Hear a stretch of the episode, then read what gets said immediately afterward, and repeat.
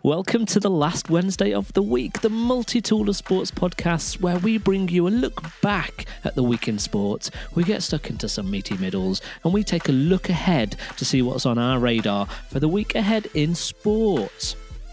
On this week's show, Simon and Ben chat all things China, making headlines ahead of the Beijing Olympics for some of the, well, all the wrong reasons. And we get into some of the big news stories that's happening around that at the moment, continuing a story we had a couple of weeks ago. So join me, Simon, and Ben on this, the last Wednesday of the week. Hi, gentlemen. Um, Ben, we found Simon. He's back. He's, He's back. Here. He's been hiding He, in his uh, son's playroom. we- That sounds It weird. looks like it. He's in a sensory room. He's been hiding in, in his west wing of his house. He got lost in his, his, his, his expansive estate. Simon, welcome back to He the got show. lost. I work hard for my money and I spend it on beautiful houses and will not be mo- mocked for it. Um, I'm good. You- Thank Sorry, you, the beginning bit, you said you worked hard. Okay, that's a lie. We know you. that's a Um, big but lie. welcome back. We had to ask our audience where you were. Uh, no one got it right, um, but we did have some funny responses. Uh, anyway, welcome back, Simon. It's nice to have you with us. Um, and uh, let's get straight into it. Si, we'll start with you um, as our guest this week. Hey, that- Um, that's banter because you weren't there last week, Simon. Mm, yeah. what have you got on your week uh, looking back for us? Well, I mean, it's good that um, you know that I'm back, and it's also good to have you know for you guys to have some ratings as well. So, um, yeah, so uh, I'm back. I'm ready to kick some ass. Um, so first of all, I'd like to start with a certain Rafa Benitez, Liverpool legend, uh, Ben's second favorite Liverpool manager of his lifetime, potentially. You're 100% This is a Roy, Roy. Evans fan. Um, so or Roy, or Roy Hodgson. Just don't play guys called Roy. Let's be honest. Um, so looking at it, Rafa was, you know, he was coming in for a lot of stick recently. Not obviously just since when he joined Everton and became uh, a bit of a pariah uh, on both sides of Liverpool. Um, but now, after a really bad run of results, including uh, drawing one all with Man United, losing to West Ham, losing 5 2 to Watford, losing to Wolves, losing to Man City, losing to Brentford, losing to Liverpool, uh, and not having a win since the 25th of September. They have fi- and when they beat Norwich, they have finally managed to win, beating Arsenal yesterday, or as it will be two days ago when this show airs, um, giving themselves a bit of a reprieve. But for how long, Ben? Is this uh, is this a temporary thing, or is this the turn, the turning point for his season?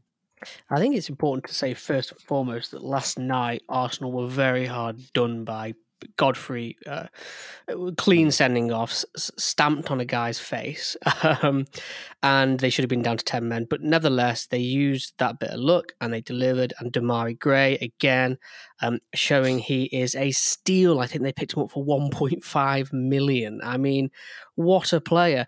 Um, and I'm going to be honest, Si. I mean. Everton fans are, for me, this week staging a walkout. That was more to do with the the ownership, um, Kenwright, than it was to do with uh, Rafa Benitez, of course. But it reminds me a bit like uh, Brighton fans last week who were booing a nil-nil draw. Brighton, you know, were at the time I think sixth or seventh in the table. Uh, Graham Potter doing a great job. Rafa Benitez, I think, now has seven wins for the season. This Everton side is simply not good enough to go and finish top six. They, they don't have the players. Um, last season, yeah, Ancelotti was doing a good job, but he had a firing James Rodriguez. He James Rodriguez. He also had a very fit Calvert Lewin, and I think. You know, it's strange that these fans, these Everton and Brighton fans, and I don't uh, lump them together, but it's the same thing is expecting the world. You know, Rafa Benitez has come in when they were managerless. He's sort of, you know, in there doing a good job. And if he can finish top half of the table, Everton fans should be happy with that. Yeah, that's true. Um, also important to say that a lot of these players that are on big money aren't even in the team right now. Um, obviously, you look at uh, Gylfi Sigurdsson. Um, you know, a lot of stuff going on around him. Um, you know, you talked about James Rodriguez. Uh, I remember at the beginning of the year, uh, he didn't even know who Everton were playing. He'd lost so much interest in the team he's actually contracted to. Um, so yeah, very, very, um, you know, horrible times for uh, for Everton fans in that regard. Uh, but they still have some great players: Yerry Mina, uh, Richarlison, some really, really good players. Um, and it was a really, really rocky load of results. Not having a win in effectively two months was a was a rocky proposition for any manager, even one with the standards of uh, Rafa Benitez. So uh, I think he's got to keep on firing. Um, looking at who they've got this week, they have uh, Crystal Palace away. Um, tough, tough. So, Vieira's yeah, doing a wonderful job there. Yeah, he's uh, Palace coming off the back of a couple of losses, Villa and Man, uh, Man United. But yeah, still still going to be a tough game for him. So Rafa needs to keep going, otherwise he could find himself back in the same situation again. What is a good season for Rafa? Give me a place. Give me a cup run. What what's what is a good season for Rafa? Just keeping his job. I think you got you got to with a team like Everton, you've got to finish top half. I think they've got too much talent in the team. Uh, they've got too many guys on big wages. Uh, granted, obviously, they didn't really spend that much over the summer because of um, you know some issues with finances. I'm guessing financial fair play has reared its ugly head. Um, but yeah, at the same point, you know, um, they've got some quality players already, and you know, bringing in a couple of guys, and, and the guys they brought in have actually played pretty well. Demarai Gray, we're talking about, has been particularly good. Um, oh, what's the guy's name? Ex ex Tottenham, ex Palace. Um, does some stuff on talkSPORT. Can't remember his name off the top of my head, but he's come in and scored a couple of goals. Um, so all in all, you've had a little bit of influence, but at the same point, it's uh, it's been a real struggle. Um, and that kind of brings me on to my next uh, team slash manager. Uh, Newcastle unfortunately won a game, so um, my hopes of them going down without winning a game between now and the end of the season not happened. So all in all, I you know that's a really really good result for them. They uh, they beat Burnley one 0 uh, relegation rivals Burnley. Who they are now on the same points as Burnley.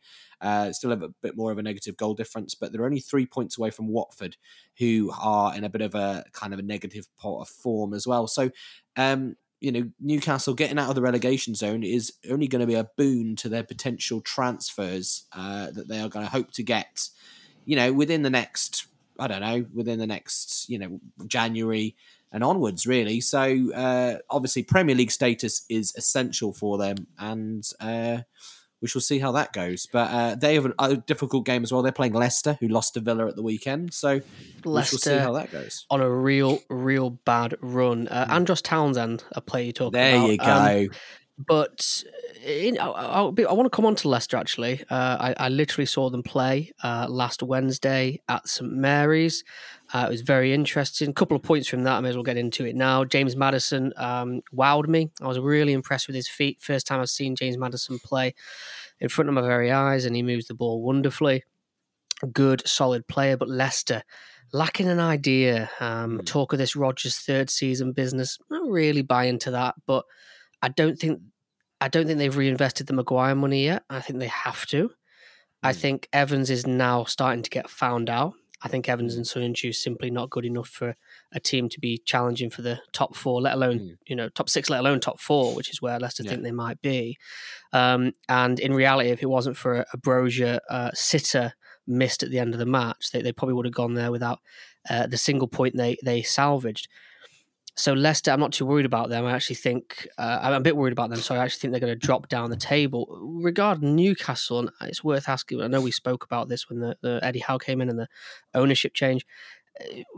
Who can they sign? And if they sign someone, do, does that uh, player that that comes uh, put a relegation clause in their contract? Because that's a real possibility here, you know. And if you're um, some of these names have been talked about, Gareth Bale, Ramsey if you come to that squad, will you demand a relegation clause in there? You'd only play in championship football. I think ultimately you'd have to, but I think the club would also think about that because, I mean, Newcastle, yes, they're obviously eyes completely, you know, beaming with the idea of uh, uh, all this money that could potentially come into their team, all these amazing transfers. But you also have to have a situation where that you could still go down. So if you've got Gareth Bale on 250 grand a week, in the championship, with uh, you know financial fair play, with all the rigorous checks they have in those leagues, and with you know what would be reduced attendances, is just a, a natural fact that even a team with a die-hard support like Newcastle, your attendances will go down. Um, uh, you know, you're not playing, you're not getting the big money sponsorships and everything else. So you know you'd have to for both for both England for the players and for Newcastle. So that could also be an issue where you bring in all these big name players, and if you get relegated, there's an exodus at the end of the year as well, which is not going to help the stability of the team. So um, you've got to be very careful if you're a Newcastle. Uh, you know, uh, member of the board or whoever is going to be enacting these transfers because you don't want a guy who's just going to come for the money as well because you know Aaron Ramsey and stuff like that I don't genuinely know how much he would offer. I mean, this isn't Wales, this is Newcastle. And he's not really offered anything in club football for quite a few years consistently because of injuries and inconsistent form. You know, you want to get good guys in, but you also want to get good guys who are actually going to affect your ability to play football and improve your team. Um, so it's a very dangerous precedent. And, you know, just because you've got cash doesn't mean you should just spend it. So they're going to have to be very crafty with who they bring in. And as you said, yeah, there's going to be a few clauses on both sides of the uh, of the of the deal for that one. There is, and I, we're all super excited to see what happens in the transfer season. Maybe they're going to go and spend two hundred million pounds. Who knows? But mm.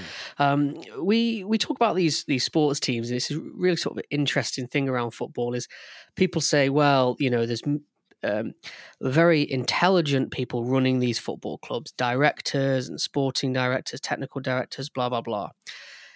And the trust would be that they know what they're doing, but a lot of times they make really bad decisions, right? And so mm-hmm. Joe Blogs, us, the people podcasting and talking about football, more often than not have better ideas than these people that are getting paid hundreds of thousands of pounds. And it's so odd. It's such a strange thing with football, how the fans know more often than not more than anyone else involved because they spend so much money looking at it, watching it, seeing how it evolves. Maybe not in a management coaching role, but in terms of spending money, Villa did it very, very well this summer. They sold, offloaded, obviously, Jackie Grealish, but they bought and spent well. And I, nearly missed out, I think, just on Smith Rowe as well, which would have been unbelievable. Mm. Um, Newcastle need to acquire good players, and if they don't, oh, that could be a sorry story.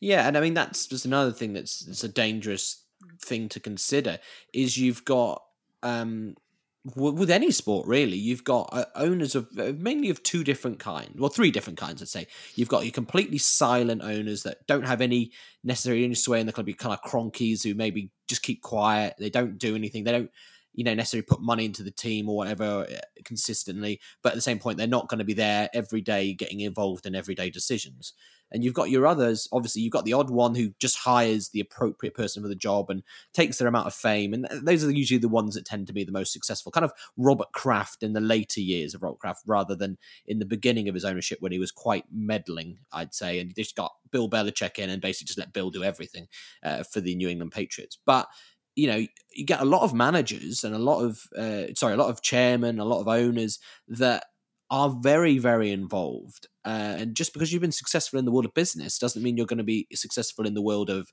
uh, the NFL or or soccer or or whatever and and so it's going to be very dangerous as well for Newcastle that they because they need to hire the right people make these decisions, and because they've got such a, a, board and a lot of them seem to be quite outspoken as well.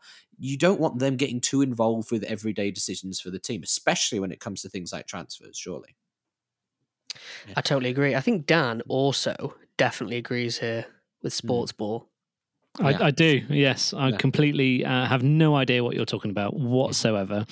Um, you're saying a lot of names I don't understand and a lot of um, things I don't understand. The only thing I have picked up is just the constant obscene amounts of money that gets changed hands daily in football. yeah. Whereas the NFL is on a shoestring budget. Oh, the NFL? Sorry, F1. Damn, I'm having a go at the wrong sport. Fuck yeah, F1. I, mean, I wasn't saying yeah, uh, but I mean, I think Dan's really, let's be perfectly honest, missing last week's show. He's uh, he's looking back fondly to last week, where I'm guessing football was was slightly marginalised for other for other things. So. That's all right. We, I don't know what we talk about. Highlights, Si. I'm, we can carry. You, oh, you can talk all, oh. all you want about football. It's all on you. I'm not here so, to stop you. No, I'm on. I'm done with football now. Don't you worry. I'm done with football. uh, for this brief period of time. So, moving from uh, the normal shaped ball to the odd shaped ball that we like to talk about, the NFL. Uh, the Detroit Lions have won their first game. We talked the other week about Philadelphia's uh, these Philadelphia Pittsburgh Steelers, um, the draw, the tie, the game where no neither team seemed to want to win the game remotely, um, and that ultimately seemed like Detroit's best chance of winning. Uh, but they've pulled one out of the bag. They beat the Minnesota Vikings, who have now become the laughing stock of the NFL. Mike Zimmer, their coach, is almost certainly going to be uh, sacked at the end of the year, I would assume. Um, an awful result for them, but a fantastic result for the Lions, who effectively won it in the last couple of minutes. Quite the dramatic game. Uh, obviously, a lot of celebrations for a team who are now 1 10 and 1. Uh, but, you know, fantastic for them and fantastic for Detroit- fans because even though you want to get a high draft pick, it must be so horrible to tune in every week to watch your team lose. I have it with the Bears and occasionally with Aston Villa, but I mean, yeah, it's a sorry state of affairs, and it's just fantastic they've managed to pull one out of the bag eventually. Yeah, I've heard uh, that the draft picks are well super interesting. Basically, I don't know if people are going to trade out or not yet, and I, I'd like to look at the draft picks in detail maybe uh, into the new year. But Detroit Lions have got uh, two of the first five. Is that right? Um, because they traded in, and the Vikings have two of the first ten. There's basically uh, blocks of names. I saw it the other day. I don't know if they'll be trading out or not. You'll have to put me right if that's wrong. Mm. Is are the Lions that bad, or or is is I mean, Goff, you know, obviously uh, through the the the the, the, the pass winning tu- uh, game winning touchdown. Um, I don't know if the Lions are as bad as they think, Si. Um, the, the Lions are dreadful. Yeah, they're Okay, dreadful. that's I mean, they, they've they've got no wide receiver core. Um, they don't have any healthy running backs. Uh, they don't have enough depth uh, in their defense. It's you know it, it's not they're not good. And Jared Goff is dreadful. It's just a dreadful Ah. quarterback. He's a Oh, okay, off there you go. quarterback. He'll just give it to the the easiest throw, regardless of what happens. Um, yeah. Speaking of what you were saying, no, the Detroit Lions are number one, but they do only have one pick in the top round. So um, they are one the the best. Surprisingly, one of the best situated teams at the moment is the New York Giants. Uh, Dan's beloved Giants, the G-men. He always talks about them off air. Off on air, he pretends he doesn't know what we're talking about, but off air, he is a very keen Giants fan uh, who have uh, pick five and oh, sorry, pick six and pick seven right now, which is Okay, very good uh, situation for them as they traded with the Chicago Bears, who are now absolutely dreadful. So uh, sad times for me as a Bears fan, but you know what was I expecting to have success? No, you don't have success when you're a when you're when you're me. It doesn't happen. They don't pick a winning team. I'm afraid. do you so follow the White moving- Sox oh. in baseball? Yeah. Hmm? No, I prefer. I'm a Cubs fan. I'm a Cubs. Oh, Cubs okay, wa- of course, we, yeah. spoke about that. Sorry, interrupting you. Chicago alright. woes. Yeah, no, I'm done. I'm done with it now. Um, but going on from that, from woes from one team to highs for one team and woes for another, um, a big, big result for the New England Patriots last night. So uh, here I was, first thing this morning, looking forward to maybe on my lunch break, tuning in and watching the game, and I get a nice little chime on my phone from a, a certain co host of this podcast who decides to tell me the result of the game. What kind of a man does that to someone? What kind of an evil human being ruins the results so Someone easily? who's a good friend. kno- He knows you're working hard. He knows you can't keep an eye on stuff like this because you're so you're Yeah. just working hard, and yeah, you know he's trying to feed you bills. nuggets of info. Yeah. You know, is that listen, not what I- it is?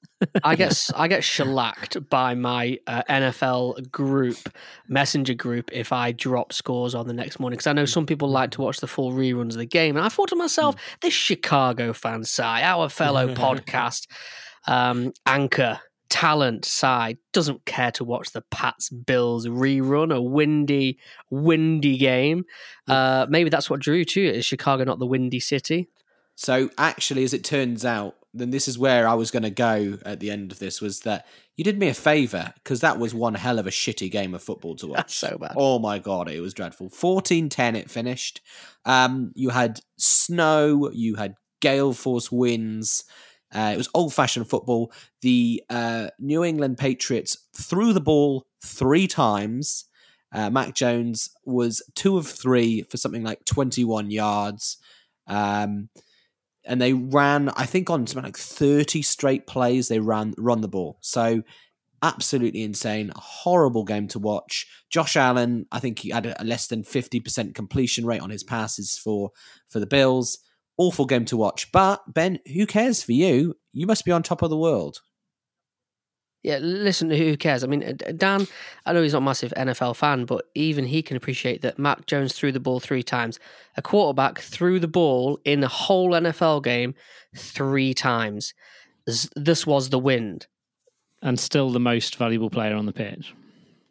Uh, probably not for me. I'm a big fan of Ramon Stevenson at the moment, and I will talk in terms of about monetary value. Surely our rookies. Oh no, no, no, no. There's players uh, much higher, but he, he's he's a rookie. He will be, I guess, in four or five seasons if he continues this form on a monstrous contract. But regardless of that, um, I think he made history. I don't know if this was the most or sorry, the least in history or at least for 30 years. Basically, he only made two completions like crazy. Seriously bad weather. It got me on a, a sort of rabbit hole this morning, and there was uh, something called the Freeze Bowl. I think it was the Bengals versus the um, Giants. Someone will have to correct me on that, but it was uh, uh, played out in minus 39 degrees Celsius. So, hmm. I mean, when uh, soccer or Premiership football would be finished for a bit of rain, you know, a little bit of snow on the Burnley pitch, uh, mm. NFL just smashes through. And I absolutely love the NFL playing that.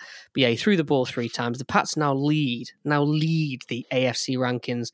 We're actually overall first rank for the Super Bowl at the moment. Ranks don't necessarily mean anything because you've still got to win a championship game. You've still got to go through playoffs but they have not only a genuine chance of making the playoffs, we're favourites for the playoffs in the whole of the AFC. Secondly, we have a genuine chance of winning it.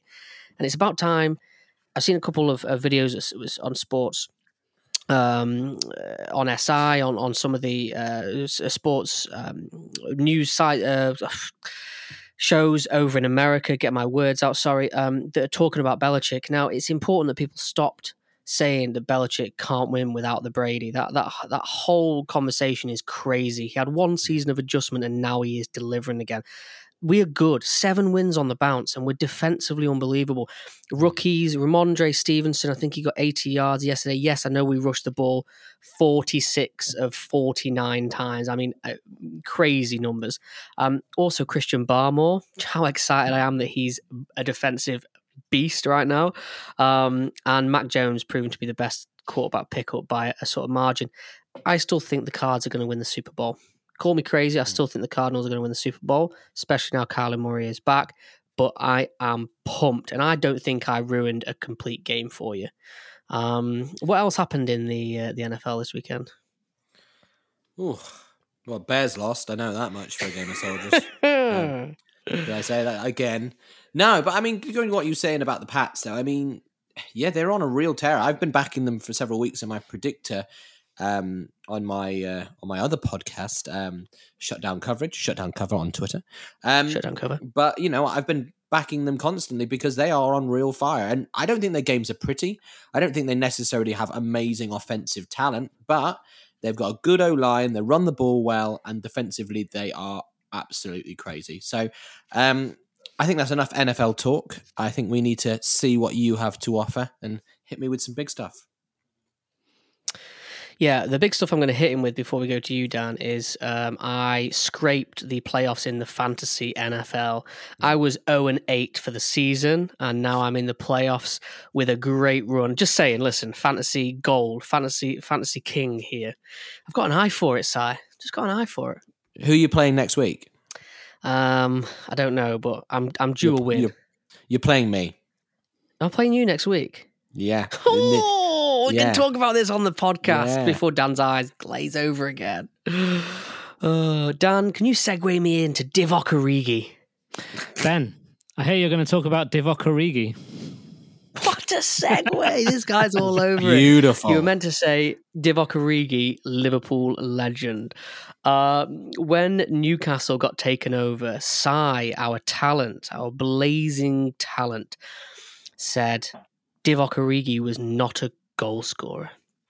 Not only is Si wrong, which I take pleasure in. Not only is Divock Origi a great goal scorer, he is a legendary Liverpool player. He got the 94th winner, 94th minute winner at the Molineux against Wolves, 1 0. Those are the games that decide titles. Now, on this podcast, I don't go crazy waxing lyrical about Liverpool because, you know, you both look at me with bad eyes. But look, Liverpool are immense right now. They uh, they sort of belong with City and Chelsea battling for the title in what I hope is going to become a sort of titanic three way battle. I'm really excited about it. And um, Origi, I just want to say that he scored again tonight. It's 2 1 to Liverpool, away at AC Milan. We've got kids in the squad and on the bench. Divock is an exceptional player. How Klopp is managing to keep him happy as the fourth or fifth striker and he can come on and do a job for is unbelievable. Si, how is your humble pie? He's not a goal scorer. Divock Origi has 63 goals in 301 games. That is what? How do you define a goal scorer? someone who Important scores goals. goals. regularly. What No. Important number? goals. If it's 63, if not, isn't the number. What is it? 64? 74? Exactly, 64. Yeah, One no, in you're looking one in three. One in three. three minimum for is a proper good goal scorer. Yeah. And, and Origi's not quite one in three, but you have to bear in mind that Origi, in terms of starts, will be way ahead of one in three. And and this is this is my issue with with Divock Origi. He plays so many substitute roles. He comes on at the end of games, but he scores such important goals for us. He really does. You've got to admit him, Si. I love him, Divock Origi. I, I can appreciate your passion, but Try, No, try and put not your a face scorer. into words, Simon. it's just pure sadness at his his attempts to try and win me round. Uh, no, he's not a goal scorer. As much as you'd like him to be a goal scorer, he's not that good, and that is kind of seen out by the fact that no one has ever put a bid in for him.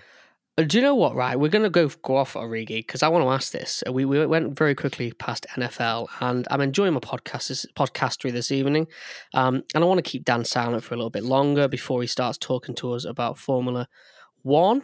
Um, Uh, Cooper Kupp. Okay, get ready to be on the spot, Simon. Cooper Mhm. Kupp is um, a wide receiver. Who does he play for? Uh, Si, the Rams. LA Rams, yeah.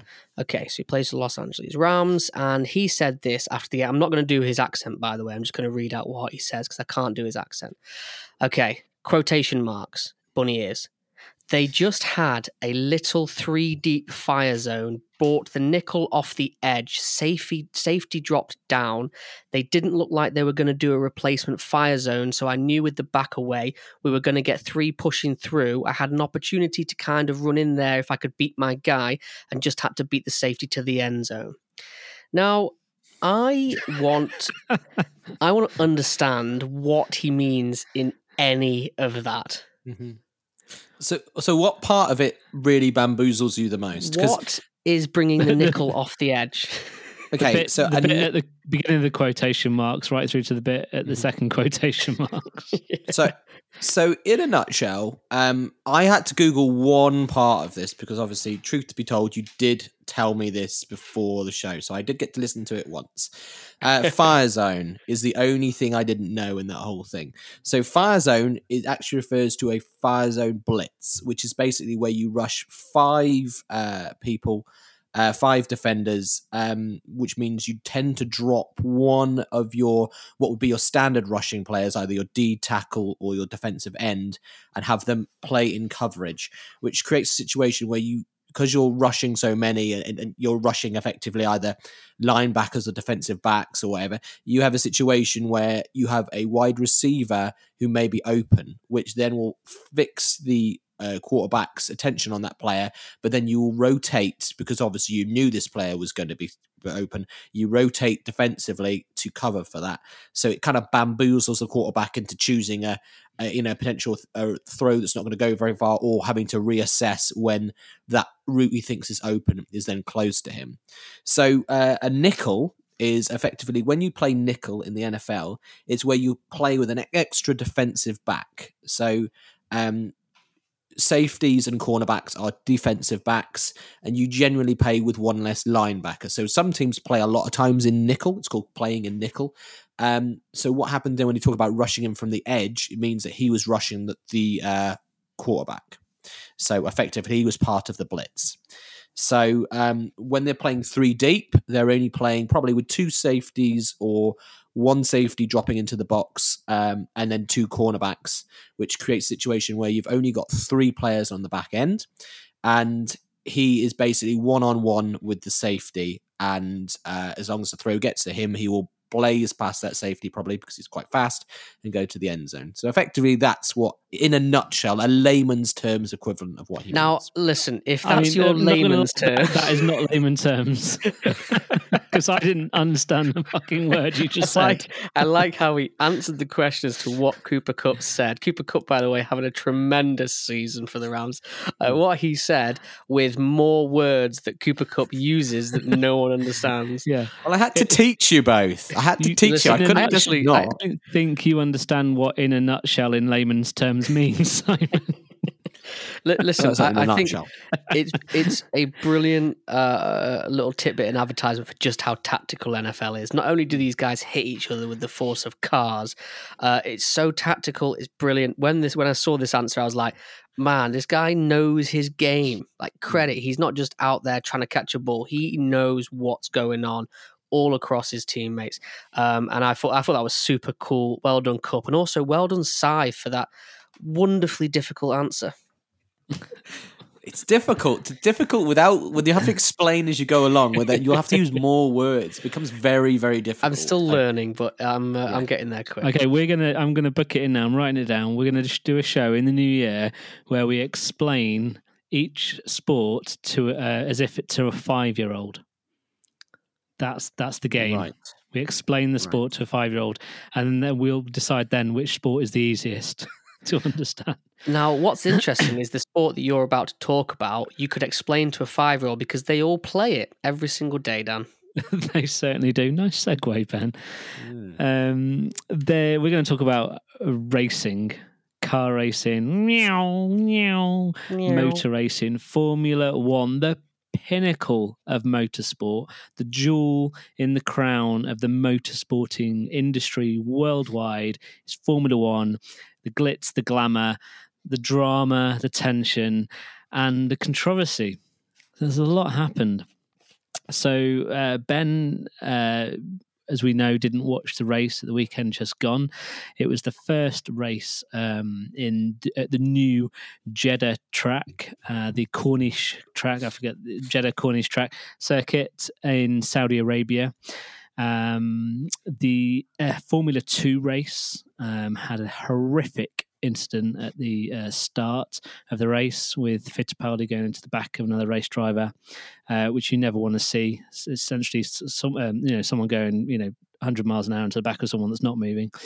Um, and they both got quite badly injured. They're both okay and well and likely to make it back to the grid, but yeah, battered and bruised and, and broken, literally. Um, and then, yeah, there was lots more about the circuit itself, which we're not going to go into too much. It'll come up a little bit. But this race had excitement.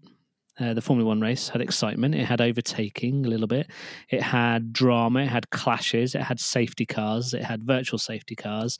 Um, it had close racing. It had a title fight. So in effect, you know, it's it's perfect. It's the perfect race that we all want. But so many people came away from this race feeling unhappy and almost angry at the sport. Now, depending on who you pick out of the F1 audience, everyone's angry at a different person or a different team or a different thing that happened. And that's where Formula One is right now. It's a very divisive place. But we're going to pick up a couple of things. One is last week we talked about uh, what was going to happen in the championship. Max Verstappen had four or five, I think it was five different permutations where he could walk away with the title uh, the weekend just gone. He didn't. Lewis Hamilton won the race, and they now go into. Um, I'll come back to it later on, but they're essentially level pegging on the um, in the championship at the moment, going into the final race next weekend. So um, for for Hamilton fans, it was excellent. It was a good outcome. However, there was uh, a number of incidents. One of which, Ben, uh, is where Max Verstappen uh, was told to give a place back to Lewis Hamilton because he took it improperly uh, by cutting a corner or forcing him. I, I, can't remember which one. There's so many different incidents. I forget which one exactly led to which. But he had to give the place over. And typically, a driver moves to the side quite visibly and obviously, and the driver behind will pass without going into too much detail, several things were going on here. Um, one of which is Hamilton wasn't informed of this uh, immediately. And so he wasn't didn't know what Max uh, Max Verstappen was doing, slowing down so so much. And at those speeds, it's quite it's quite a significant drop. Uh, and secondly, there was a DRS zone coming up, so a drag reduction system zone. So this is a little line in the track which a driver, if they're within a certain distance of the driver in front, they get to go a bit faster behind them on the next straight. Um, and Hamilton didn't want to be in front of Verstappen for this, and vice versa, because they would get the speed boost. Blah blah blah. So all this calamity came together. Hamilton goes into the back of Max Verstappen, damages his rear wing, uh, does potential damage to Max. Uh, goes on to win the race, sets fastest lap after fastest lap with a broken front wing. Um, but yeah, it was a mess, and we had so much radio contact in this race between the drivers and the pit wall, between the pit wall and the FIA. We heard conversations we've never really heard before. We heard uh, Michael Masi, the race director, you know, essentially bartering with Red Bull about the offer. Like you can give the, our offer to you is you give the place back, um, or you know, essentially, or it goes to the stewards and they decide that kind of thing. But the kind of battle between Lewis Hamilton and Max Verstappen is not a comfortable thing to be watching right now. Now, there's history here. Um, over the course of the season, Max has done stuff that's bad. Lewis has done stuff that's bad. Um, they've each had various penalties that have been contentious. There's zero consistency in Formula One when it comes to penalties because uh, the stewards are different every race, for example. Um, and uh, just final word, Ben, before I bring you in on this, is uh, oh, where was I going? Lewis Hamilton, yeah, is it's never been more divisive in um, in social media. You know, people are ma- like really hard Max or really hard Lewis. Like, there's no sort of doesn't seem to be any moderate ground in this. It's like everything's against Lewis or everything's purposely against Max. It seems to be quite twisted. However, the real winners here are Liberty Media. They're an entertainment company at the end of the day, it double in media and um, radio and um, I think baseball as well. you know, this is their business and so it is great for them isn't it? You know everyone's talking about it. It's it's not fun for people who just enjoy the sport for what it can be. Uh, this but this aggression playing out through media is you know no bad no press is bad press right? Yeah i mean a lot of a lot of ideas a lot of questions. Difficult for someone who didn't watch the race to really sort of piece it together um, I won't be overly critical of the race or the event because I think you know Saudi Arabia is still killing journalists who are. Um, but I very much dislike the track. I very much dislike going to Saudi Arabia. Uh, Formula One's going down an avenue that I'm not a massive fan of. Um, if personally, if it wasn't for Max Verstappen, this whole season's a write off. Um, and anytime someone gets close to Lewis Hamilton, it seems to go to the FIA. Now, for me, that can't still be a coincidence. It can't be a coincidence that someone challenges Hamilton and every time, penalty after penalty, they're the ones doing the unsafe driving. I have watched the replay, okay? Uh, maybe I'm a hypocrite, but I did watch the replay on Instagram. I mean, my feed is full of Formula One, so difficult to avoid it, and that does answer the social media question. Um, but yeah, I have seen it, and clearly Hamilton is at fault for going into the back of him. Verstappen was slowing down to let him pass, and Hamilton chose not to go past because he didn't want to, because he didn't want to then be repassed. Hamilton would have done exactly the same if the roles were reversed. Exactly the same. And Verstappen may have gone into the back of him or may have avoided him. It doesn't really matter. It's tit for tat. And it's going to go down to the last race of the season where it's a Mercedes track, although Verstappen won there last year but that was after the title was wrapped up. So Mercedes were just rolling. I think Hamilton sat behind Bottas and finished third. Personally, I hope Verstappen uh, and Hamilton both take each other out in the first corner, and Verstappen gets out with his arms up in the air and takes the championship home. I think it's the first time that Hamilton's had any competition since 2016, and I think he's um, him and Toto and Mercedes. I, would just love it if they'd lose. I would love it. I don't want to sound like Kevin Keegan here, but I would bloody love it. See, I, I, have to disagree on a number of points. One is the uh, the incident. I, I, think watch having watched the whole, the race as a whole, um, there were many incidents where you think, oh, yeah, there's something other, and you think, do you know what? Absolutely right. The other way around probably would have happened. And yeah, maybe they would have done the same, and maybe it would have been Max going to the back of Lewis. Um, I think Max slowed down a bit too much, and I think that's what essentially the FIA found in the end. Looking at the brake trace, was there was a sudden um, break, and why would Lewis want to go into the back of Max? Like, if he's out of the race, that's it. He's out of the championship. Like, there's no way he he did that on purpose. Um, but yeah, anyway, suffice to say, it's, it's a hugely divisive event in itself across a hugely divisive weekend generally um, that did leave a bit of a bitter taste in many, many mouths as a result. Um, not least because some of the media around being in Saudi Arabia at the beginning of the weekend, uh, and certainly some of the comments from Hamilton and, and some of the activities Sebastian Vettel and things like that. Um, but by the end of the weekend, there wasn't a driver that wasn't praising the racetrack, acknowledging there needs to perhaps be some safety changes or uh, this, that, and the other, because it's the fastest street circuit on the calendar, and it's the first time they've been there. Um, there's, you know, there's blind corners. They had to put out safety cars left, right, and centre for debris. Work to do, but drivers loved racing there. A lot of them did. Except Kimi Raikkonen. Which you gave a wonderful answer to. So uh, you've driven here now. What do you think of it? He goes, "It doesn't matter. I'm not coming back." Yeah, a classic, a classic Iceman style. Listen, yeah. I'll always be a diehard Formula One fan, and I'll be tuning in Abu Dhabi. You know, I yeah. openly wasn't going to watch this race, and I stuck by my guns. Um, and I'm looking forward to next season with the hybrid era. But listen, deep down, there's always an under. I'm always an under, fan of the underdog. I hate the constant winning, and we've seen Max it in Verstappen is not an underdog. Max Verstappen is an underdog. He is in a no. slower car and he is taking on the might of a Mercedes hybrid era power hundred percent is an underdog. Uh, like I don't know, Charles Leclerc coming through and winning the championship would no, no that's impossible. That'd be a bit underdoggy. That's impossible. this is this is an underdog. I mean, Formula One, but but listen, I mean, Si supports underdogs all his life in Chicago, and he knows what I'm talking about. It's good to have a different winner. I agree, and but I, I just want the I, I, like the cleanness of having an eighth world title, of having that done, marked off, and we can move on and just bring in a new era. I want it signed off and delivered.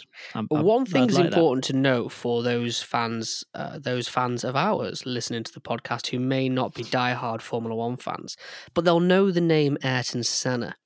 Ayrton Senna won a world championship by driving into Alain Prost.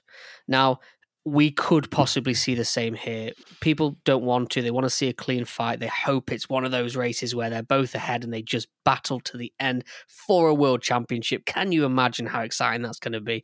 It will light up an awful racetrack over in Abu Dhabi, but it's under the lights, so it kind of looks okay. But yeah, this has happened before. We've seen people drive into other people. What would the FIA do? Disqualify him from the world championship? I don't know. There's another twist in this tale, and man, I'm going to have my cup of tea ready for it. I think, yeah, I think there'll be fireworks this Sunday. Um, Simon, uh, I know you've got a lot to say on this, but um, we, we, should probably park it for another day. Um, Unintended. let's uh, let's wrap that up there. If you've got anything you want to jump in on any of the divisive issues we've talked about already on this show, um, already substantial meaty highlights, uh, then feel free to get in touch with us on Twitter or Instagram at Wednesday Pod on either. Here we are. To our um, meaty middle. Uh, but Simon Ben, you want to talk about um, a number of things that's going on on the global scale, um, the global uh, platform of sports, and that is um, situated in China at the moment. And there's lots of headlines around sport and China. Uh, Simon, kick us off. What's happening? Well, first of all, going back to what you were saying just a minute ago, Dan, uh, on Paddy Power, I've just checked a second ago. Lewis Hamilton is one to two favourite to be the uh, world champion again, which makes Max Verstappen the underdog. Clear underdog. I would mic drop, but I really don't want to drop this mic because it costs too much. um, so effectively, yeah, I, I just want to talk briefly about. I think there's just a lot of stuff in the news at the moment that's. It tends to go back to eventually to the same source or the same focal point. Um, so I'd like to talk uh, first of all about a, a young um, I would say young gentleman, but he's a gigantic man. He's Enes Kanter. He is, uh, or Enes Kanter Freedom, as we will discuss in a second, uh, who is a uh, center for Boston Celtics. He's played for about 500 teams in the N- in the NBA. He's uh, you know a bit of a journeyman player, very outspoken. Um, but in recent times, he's kind of changed his uh, outspoken nature from just talking just randomly about various players and stuff like that to making it more about specific world topics. So effectively, what we're talking about here, Enes Kanter freedom. So he has become an American citizen. So before I was struck down last week with a cold and unable to come on, I was um, going to talk about this last week. So now he's actually officially a US citizen. Um, he chose the name Enes Kanter Freedom uh, to stand up for persecuted groups around the world. This is a guy who, uh, for some sort of level of, uh, context to this, uh, wouldn't come to the London Games because if there was a chance he went anywhere near Turkey, um, he would be arrested. He is not allowed back in Turkey uh, because of his outspoken views on the Turkish government. Um, so anyway, yeah, he's taken uh, a lot of shots recently at various uh, personalities within um, the NBA. Uh, Joe Tsai, the owner of the uh, Brooklyn Nets, who is a outspoken supporter of China. Um, we obviously had the issue a while ago uh, where Daryl Morey, who at the time was the GM or general manager of the Houston Rockets, uh, who had to have an embarrassing climb down after some comments made about China uh, because he was forced to by the NBA because of um, the the big and quite real threat that China would have boycotted the NBA completely. And there's still a massive hit on the NBA from China because of previous comments made. Um, but yeah, going back to Enes Kanter, he uh, he took aim at China itself.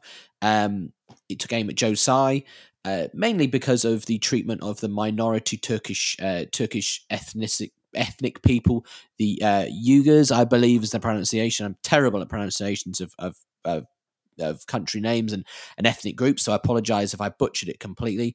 But uh, you know, we don't need to go into too much detail. But they are going through a horrendous time at the moment, effectively uh, being forced into work camps, concentration camps, potentially um, going through horrendous situations, um, and all you know under the watchful eye of you know uh, Chinese government, um, potential. Uh, and, and, you know, a, lot, large number of sports. So obviously, we're talking about Joe Tsai, but even people like LeBron James has been targeted by Enes Kanter because of the fact of uh, he has a, a, shoe deal with Nike, and a Nike are very much ingrained in China and have many of their workshops in China. And there's even potentially rumors that some of these uh, misplaced peoples, these uh, potentially uh, stumped on peoples, are actually being used in Nike factories and things of that nature. So Enes Kanter is very much standing up against these things. Uh, he's also taken aim at uh, Jeremy Lin. Uh, who is of uh, Taiwanese uh, descent? He's an Asian American born in California, but with Taiwanese descent, uh, who's now playing currently in China. It, it's just kind of lashing out frequently, but he does have a little bit of a point. But as we will discuss a bit later, um, it kind of brings up a central theme, and this, as I said, we'll talk about a lot. Does politics have a place in sport? Do sportsmen have a place in discussing politics? Um, and it brings a very interesting kind of thought process. And you uh, at home who are listening to this, yeah, love you to kind of get involved and discuss it on Twitter. I know it's a minefield of a of a subject to discuss without, you know, potentially saying something you don't mean to say, but it also creates a very interesting topic. And yeah, I mean, yeah, even the biggest names such as LeBron James, you know, with his deal, I mean, LeBron James has more money than than you know small countries, probably even some medium-sized countries. So therefore, does he need to have a deal with a uh, company that is potentially uh, exploiting um, exploiting labor and everything like that. Um, is there a still a, a way for in you know in a, in a, in a sport that has so much money in it for dignity and pride and uh, you know ethical uh, responsibility come above making money. So um, it brings yeah, it brings a lot of interesting points to discuss. And Ben, I know you had a, a certain thing to discuss around a, a, slightly different topic, but I'm sure Dan will want to put a segue in there. So if I stop talking and, and let Dan segue away, no, I want to talk back uh, to a couple of yeah. points there. Um, f- firstly, I think it's important to say that all humans are hypocrites. You know, I think the word hypocrite has has a really strong emotive, you know, vibe about it. But we are all. It's it's rare that the, we relentlessly follow our views. Yeah, you know, some some incredibly religious people may follow those religious views, but you know, we all make uh, certain. Uh, allowances. We don't always adhere to our beliefs. Yeah, uh, certain allowances. We don't always adhere to those beliefs. It's, it's just steadfastly. I think with regards to a couple of the points you made there. First and foremost, LeBron James. That's a super important one. LeBron James is massively wealthy, but he's massively wealthy through uh, the the the uh, Nike deal. That's a big part. I mean, obviously, he gets a large salary from the Lakers, but is a big part of his deal is his shoes. He's kind of followed on what we saw with Michael Jordan. That basically is a big part of the NBA, um, selling merchandise and again, in terms of the workshops in China, important to note that China have sort of 1.4 billion people, and they, they, they estimate that over 1 billion are living in the middle class or higher. China is an incredibly well run country.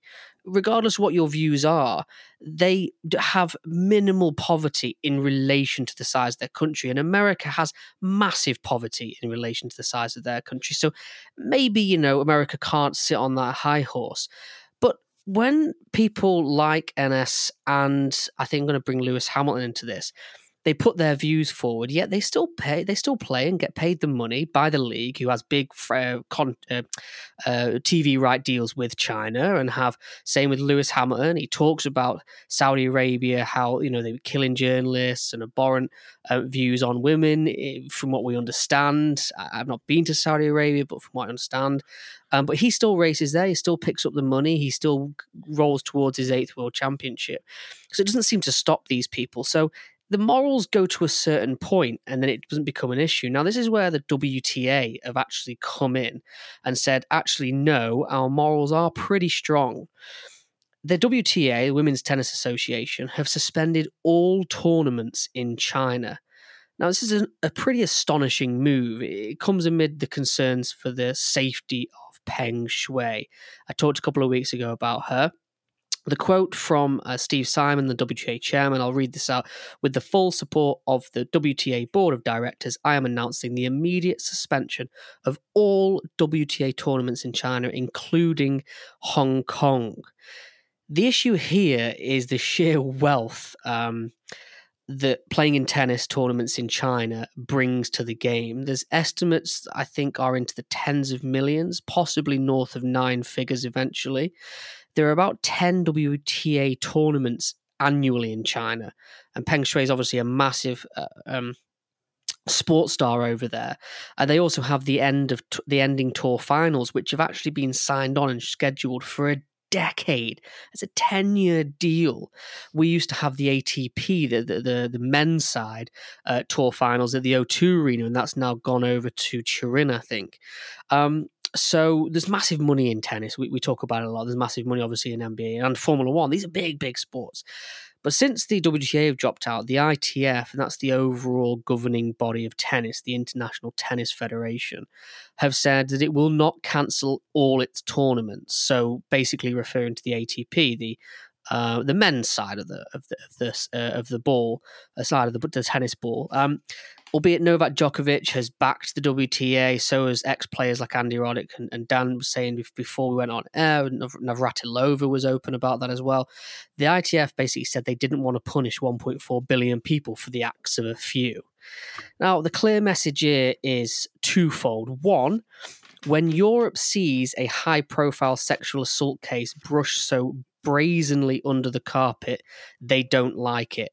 Two, Europe and, and the Western world love pushing our ideals on the rest of the world. We think there is a certain way to be, and that is how it should go. Now, tennis has been played out in some countries with abhorrent human rights violations, but now chooses to back Peng Shuai wholeheartedly. I don't know the answer. I'm interested to see Dan's view. Um, you're absolutely right. It does tie in politics massively. This goes well above just sporting news. This is world public interest news, and it's it's fairly important stuff. Uh, Dan, I know uh, if you're going to mention maybe what's happened with regards to Beijing as well next year, um, but what what do we do? F- furthering on from Simon's and mine, that's two extra added news stories to this whole Chinese narrative. What is it going to break? What's going to happen? Yeah, there's certainly a narrative, isn't there, that's developing and and undoubtedly being used by various parties. You know, inevitably, once you get into politics and money, then there is a spin that goes with that as well. However, um, to answer your earlier question, I think um, forcing people to look elsewhere helps people stop looking inward as well. Because let's not forget that you know we're just as guilty of human rights violations uh, either in the past or you know currently whether they're on the surface or not. But so it's easier to say, "Oh, look over there! Look, they're bad people, not us."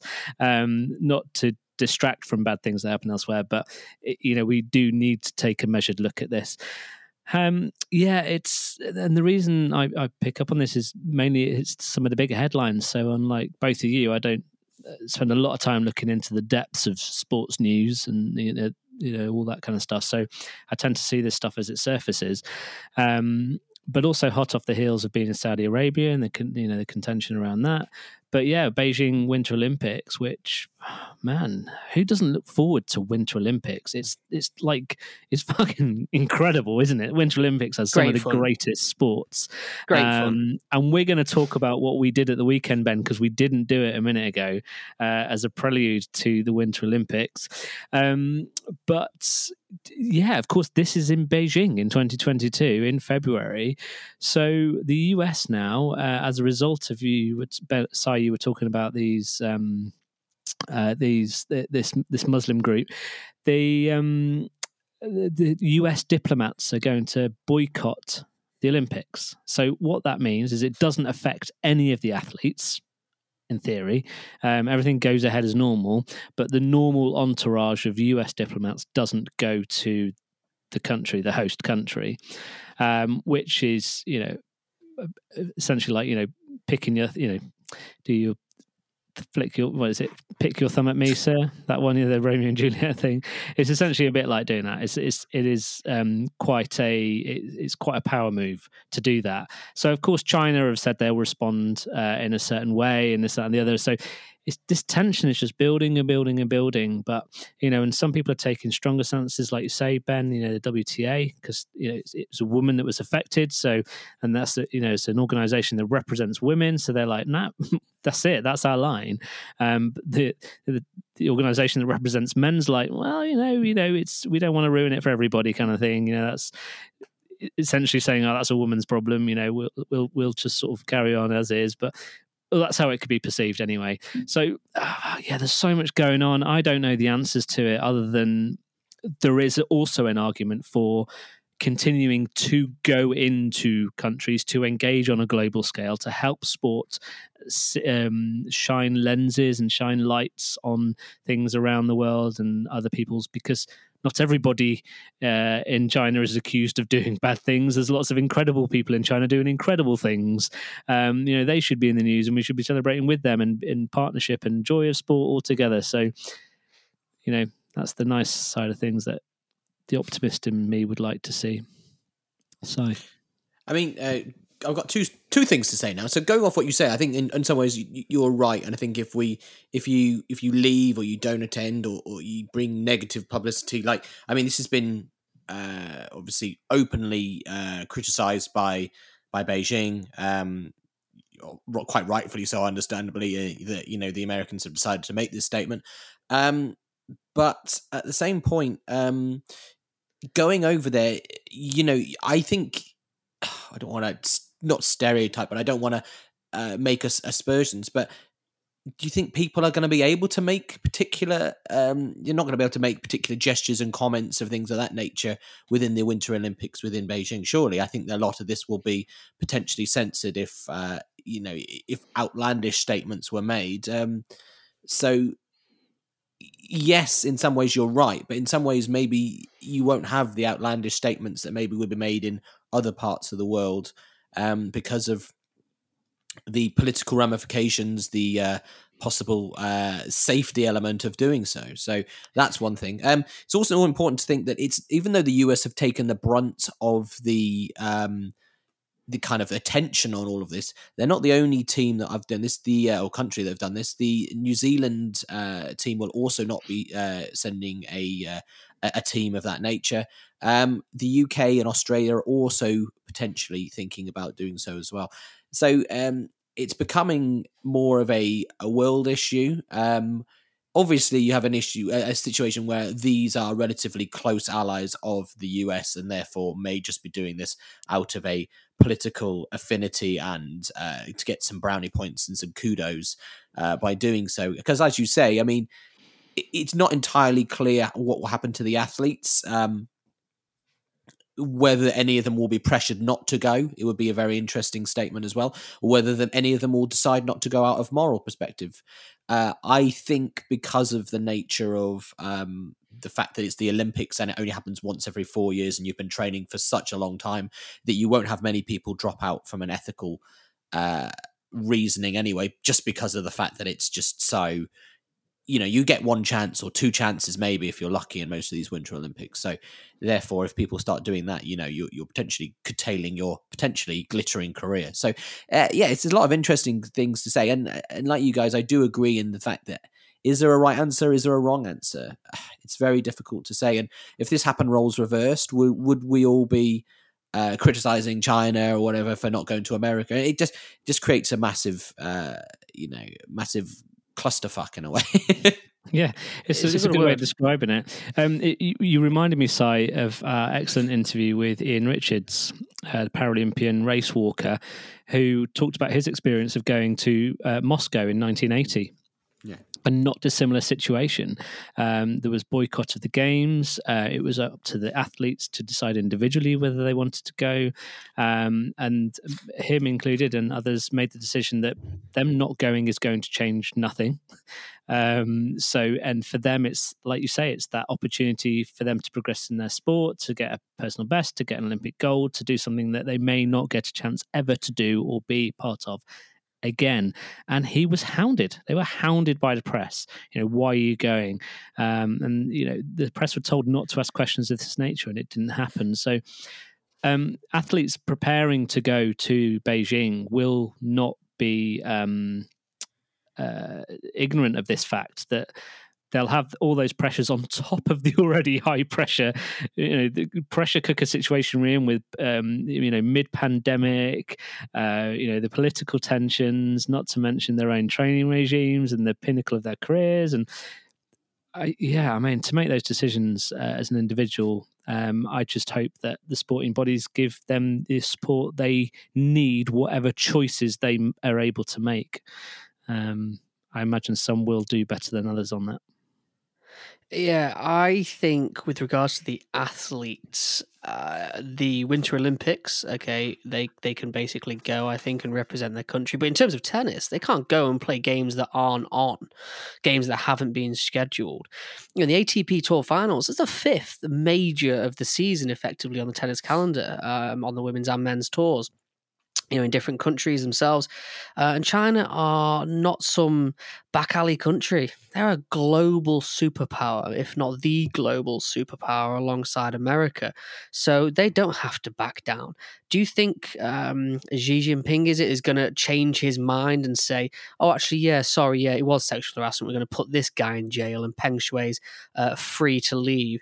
No, he's not going to. They're not going to. They're not going to turn around and say we were wrong. So there is no good ending for this. You know, I'll just put there uh, an arrow that just ends in nuclear war. I mean, don't know how far it goes. To do you just have Chinese uh, sport and uh, non-Chinese sport? Um, I mean, you have a Chinese box office, an American box office. Are we going to drive away on all these different angles? Um, snooker just seen a Chinese winner. So you know, snooker's just seen its first Chinese winner. It's real first Zhao, incredible first player since he's 25 year old. He's not too young, but um, kind of their first real hope since uh, Ding Junhui, and that's a massive sport. So, are we then going to ban China from playing at the Crucible in Sheffield? Well, the guy lives in Sheffield, so I don't, I don't know. There's just so many um, permutations to all this, and is it good that we have people like Enes? And Lewis shouting and raving and in reality not doing anything, or is that is that raising awareness? I think it's uh, uh, I think it's perhaps a little unfair to say nothing's happening as a result of it.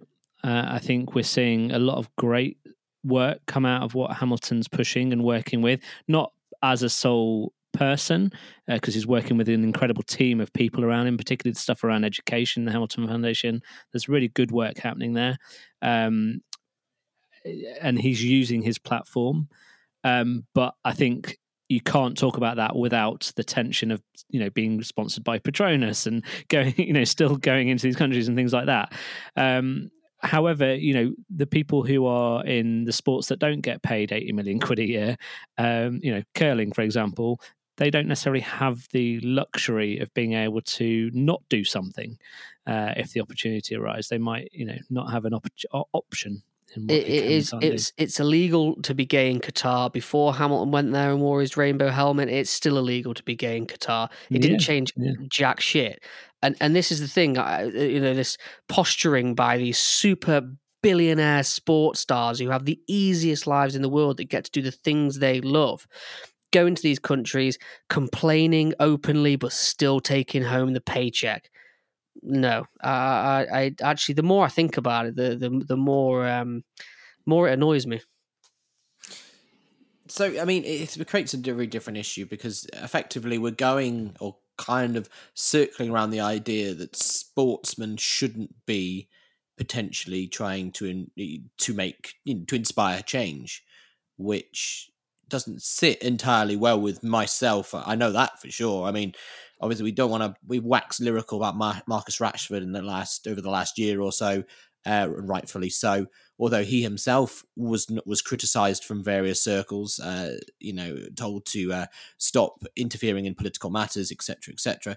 So once again, I think this is something that yes, there is a hypocritical edge to it, um, especially when you're talking about sportsmen who are paid millions and millions, and sportswomen who are paid millions and millions of pounds to compete, and from dodgy charity. We talked obviously, um, and it still sticks in my craw the idea that Fury and Joshua would have been in Saudi Arabia, for example, which in itself is is criminal in my opinion. But at the same point, I think for me, sportsmen, you know, if you don't do anything, yes, you might be considered a hypocrite, but if you don't do anything, then use your platform, use your. I mean, things like social media in the last ten years or so has become a major thing around the world. And obviously, social media predates last ten, but I think now it's reached its own stratosphere, and you have a situation where people have an audience, and you have to be able to highlight issues. I mean, it is a difficult situation, and, and people like Enes Kanter himself. Um, I know you probably don't read many of his tweets. I mean, he's a very fiery character. He's a very much a,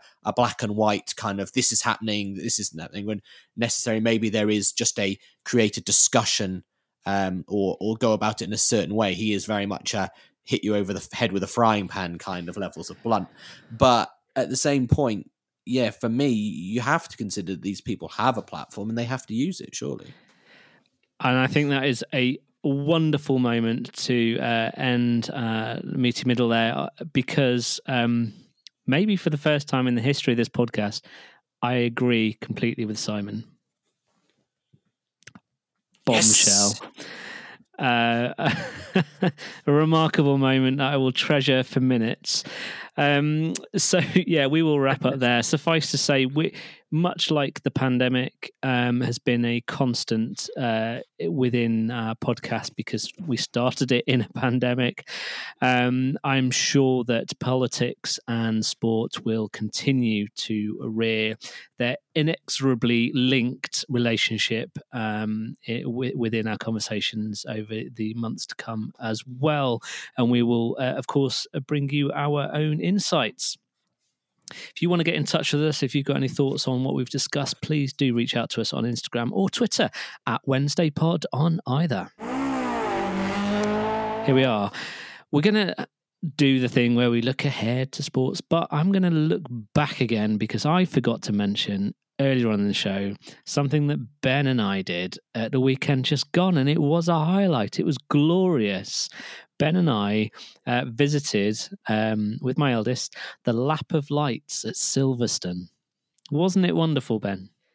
Absolutely wonderful. Uh, I ate, I did donuts on Silverstone. You On the? Silverstone circuit. I- and I accelerated away from uh, P1 pole position. dropped a tire onto a wet curb like a crazy man. I, I had my wets on. I had my full Oh, wets. okay, yeah, yeah. The wet was tires raining, on. The, the, the It was raining. Peugeot nine one seven we were driving was absolutely wonderful. Uh, but we did another. Yeah. s- We did a sport. We did a thing. What was the to quote Jeremy Clarkson? We did a thing, We did a thing. We did the, we did the curling. which is So there's- amazing there's and hard to the Winter work. Maybe we're just unfit. And I don't think it was an accurate representation of real curling on real ice. It was the stuff on ball bearings down a bit of hardboard. And think, we but- didn't have those uh, the chimney sweeps uh, uh, sweeping No. for, sweeping the No, no, curling. no. Uh, cur- what is it called? Stone. Uh, Stone. Yeah, Okay, Stone, go isn't with it? Stone, go Uh, with Stone. We, we just had some angry bloke getting pissed off because he couldn't get on because he turned up too late or something. Imagine but if he's was- one of our listeners. Come on the show, join us. We'll tell you just what an absolute tool you were. Um, the um, it was glorious. Though. It was excellent. Um, I strongly recommend it. You get to drive around a lap of Silverstone in your own crap banged out car, uh, and it's a lot of fun as you come right around to that new home, uh, the, the start finish straight, and you get to go up into that building as well, up into the. Where all the food is, the, they call it the lodge. While it's it's just, and you walk down the pit lane where the ice rink is it's just a special experience. It's really lovely.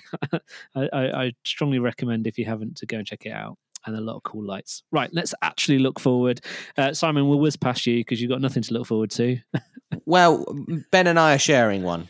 All right, um, uh, We- go, go ahead and share it. Listen, we share this massively because something big's happening this weekend. Uh, Steven Gerrard and his mighty Villa. Listen, when he first joined, I said they were going to win the Champions League within two seasons. No, qualify for the Champions League within two seasons. Sorry, uh, I still stand by that. Honestly, this is a rejuvenated Aston Villa, playing good stuff, defending well, giving hundred and ten percent. And when you've got a squad like Aston Villa with real, genuine talent, and they play at 110%, suddenly they start winning games, and a lot of them. Although I don't think they're going to win this weekend because they're at Mm. Anfield, they're at the mighty Liverpool. Um, Steven Gerrard coming to manage. I think Rangers and Liverpool played a friendly last season, but that doesn't count. This is a Premiership proper game.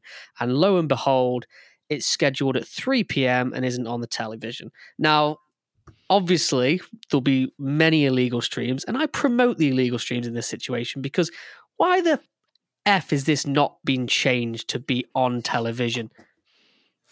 It's probably because it was too happened too late, didn't it? It happened. Uh, well, obviously, Steven Gerrard only joined Villa. What, literally three weeks ago, four weeks three ago. weeks ago. I mean, surely So, Amazon Prime can say, let's buy the rights and, and, and broadcast it. You think the possible, but there's this this ban on games at three p.m., which is it's still, in my opinion, absolutely ludicrous and so inhibiting on on football fans who can't make it to these games. And yeah, we're we're we're basically cheated out of a what will be a very special event because Steven Gerrard. Yeah, I mean to be fair to you, and I know it's early doors and it might all go downhill, and we shall find out very very soon. But you know he's done really well. I mean we've won three out of four games. Uh, we've played really really well in in stages, obviously not consistently, but you know he's still tinkering with his team to find the best lineup. Yeah, uh, it's going really well, and uh, it's sad that we neither of us will be able to watch it legally. Uh, and you know we'll potentially have to get a couple of viruses on our on our laptops or phones in order to try and get I've a stream up. Um, I've got a thing with uh, listening to games. I really love listening to the uh, Liverpool.com um, radio coverage. It's really lively, really fun. They usually have a couple of Liverpool legends on there. It's obviously very Liverpool biased. It's kind of cool for a fan to listen to, but I would recommend people LiverpoolFC.tv, dive in, listen to it. It's always a new experience to listen to a game if you're not used to that. It's actually a really good way of getting your football in because we, we, we see so much, we know what it looks like. Um, but yeah, I, I thoroughly believe Gerrard will come and play football at, at Anfield, and I think that will go very badly for for Villa uh, right now, given our form. Although, to be fair, and oh, sorry to cut you off, Dan. Um, uh, what happened last time Aston Villa came to Anfield uh, in the Premier League? Listen, I, I, I don't look backwards. I only look forwards. right. Fair enough. Uh, what what happened? Enlighten us. Uh, uh, one team scored seven, I believe, and another team scored two. That was not Anfield. Don't lie. ben, ben genuinely is really upset by this being brought up. Let's move on. Um, uh, talking about listening to sport on radio, um, I remember listening to the uh, 24 Hours of Le Mans this year uh, through their radio station, Radio Le Mans. Uh, while out, for, I was having to do like a long run, so I was listening to it. I enjoyed it thoroughly. I was way more engaged listening to it um, over on the hills than I was uh, watching it on the telly. I think actually because the coverage they fill gaps and they give you background, they give you context, uh, way more than TV commentators do. And it's really great. Very difficult because the old adage that a picture says a thousand words. Well, Sans picture, you need a thousand words. So you basically they're talking constantly, like, describing not only the action but where it yeah. is on the and pitch. got to do it in actual um, layman's terms as well, Simon. Yeah, I stand listen, by my honestly, my description. My description was fine. You've definitely got a, f- a voice for radio. Um, If listen, if Gerrard comes to voice for radio, he's got a wonderful voice for radio. a good And a compliment. face Dan. to TV. Face for TV, a body of the gods. Yeah, he's a legend. Um, I think if if Steven Gerrard comes to Anfield and plays uh, a little three deep fire zone and brings the nickel off the edge, then they are going to obliterate us. That's all I can say. yeah, yeah, watch out for that safety. classic. Make sure safety's off. Um, permutations time. Yeah, we are going, as Ben said, into the last race of the Formula One season with the two title contenders on equal points. Wait, wait, there are no permutations. It's the only time. It's there is there, there are no permutations except There if they aren't. both crash. Verstappen wins. Yeah, You literally just said what I'm going to say, Then Thanks. Well, that's all all left. All that's left to say. Essentially, it has gone down to the wire. But Max Verstappen has more race wins. So if they score, uh, if neither of them score any points, or for whatever reason uh, one gets disqualified or something, then it is done. It's rolled back to most race wins, and that would be Max Verstappen. So all Max needs to do is take Hamilton out and win the championship. So you know, it's all there to play for. Uh, but. F- a good clean race, it's whoever is in front of the other one wins the championship. And that's kind of what you want at the end of the season, isn't it? Ben is doing a little weird Frozen in time. uh, you what? What you asking me if that's what I want for the end of this? No, I want Max Verstappen to win the title. You're ju- you just like contrary takes. No, no, it's like contrary takes. Oh, I've never been a massive right, take Hamilton take fan. Max and Hamilton out of the equation. Do you not want just two people fighting for the championship in the last race of the season where it could go either way? Yeah, yeah, I do. Yeah, We've literally got almost our ideal season in a way. we have bar a few poor races. It's actually Yeah. amazing. I can't wait to watch it. Is it an evening race as well in No, our it's country? one p.m. Oh, one okay, o'clock. 1 p.m. Yeah. So Before we go any further, Dan, I'd just like to ask, just to kind of cra- uh, to to crown this all off, to cap, you know, put it all together. Um, is uh, Verstappen the underdog? Yes. Well, uh, you, you're the betting man. You tell me that officially him being second favourite makes him the underdog. It does make him the underdog. He is the underdog to uh, to win this. So ultimately, shouldn't we all back the underdog? Is that not what we want rather than back the evil empire? We should go for nice fresh blood. Is Fight that not what we should the do? power. We need to support the small drinks manufacturer Red Bull. The small need to businessman. ba- tell you- behind that small I'll you, company. they're going to be big. They're going to be big. Watch this space. You mark my words. Red Bull are going to be a thing. um, and on that note, we will actually one more thing to say about next week's show. We're going to do a little bit of a sports personality of the year uh, special because that's coming up at the end of next week, and that's a bit of a jewel in the crown for some of the athletes. But of course, we usually focus on the main sports personality of the year, but there are a number of other categories as well. So we're going to take a look at some of those things and maybe throw in some of our own personalities as well. Can we do sports country of the year as well? Is that going to get overly political? No, no, no, no. I'm, I'm not saying it's China, but they're in the pot. right. On that note, is I say yeah, yeah, go. Yeah, and also just to say as well that before we started, when we discussed this, Dan had already got who was going to be sports personality wrong. So uh, yeah, looking forward to next week. Can't wait. There we go. All right. Well, that does bring us to the end of the show. If you want to get in touch with us, say hi, tell us your opinions, send them on. Uh, then you can find us on Twitter at Wednesday Pod and on Instagram at the same. Um, please do join us next week. But all that's left to say is I've been Dan. I've been Enes Kanter Freedom. I've been Ben. Until next last Wednesday of the week, take care, be kind, bye bye.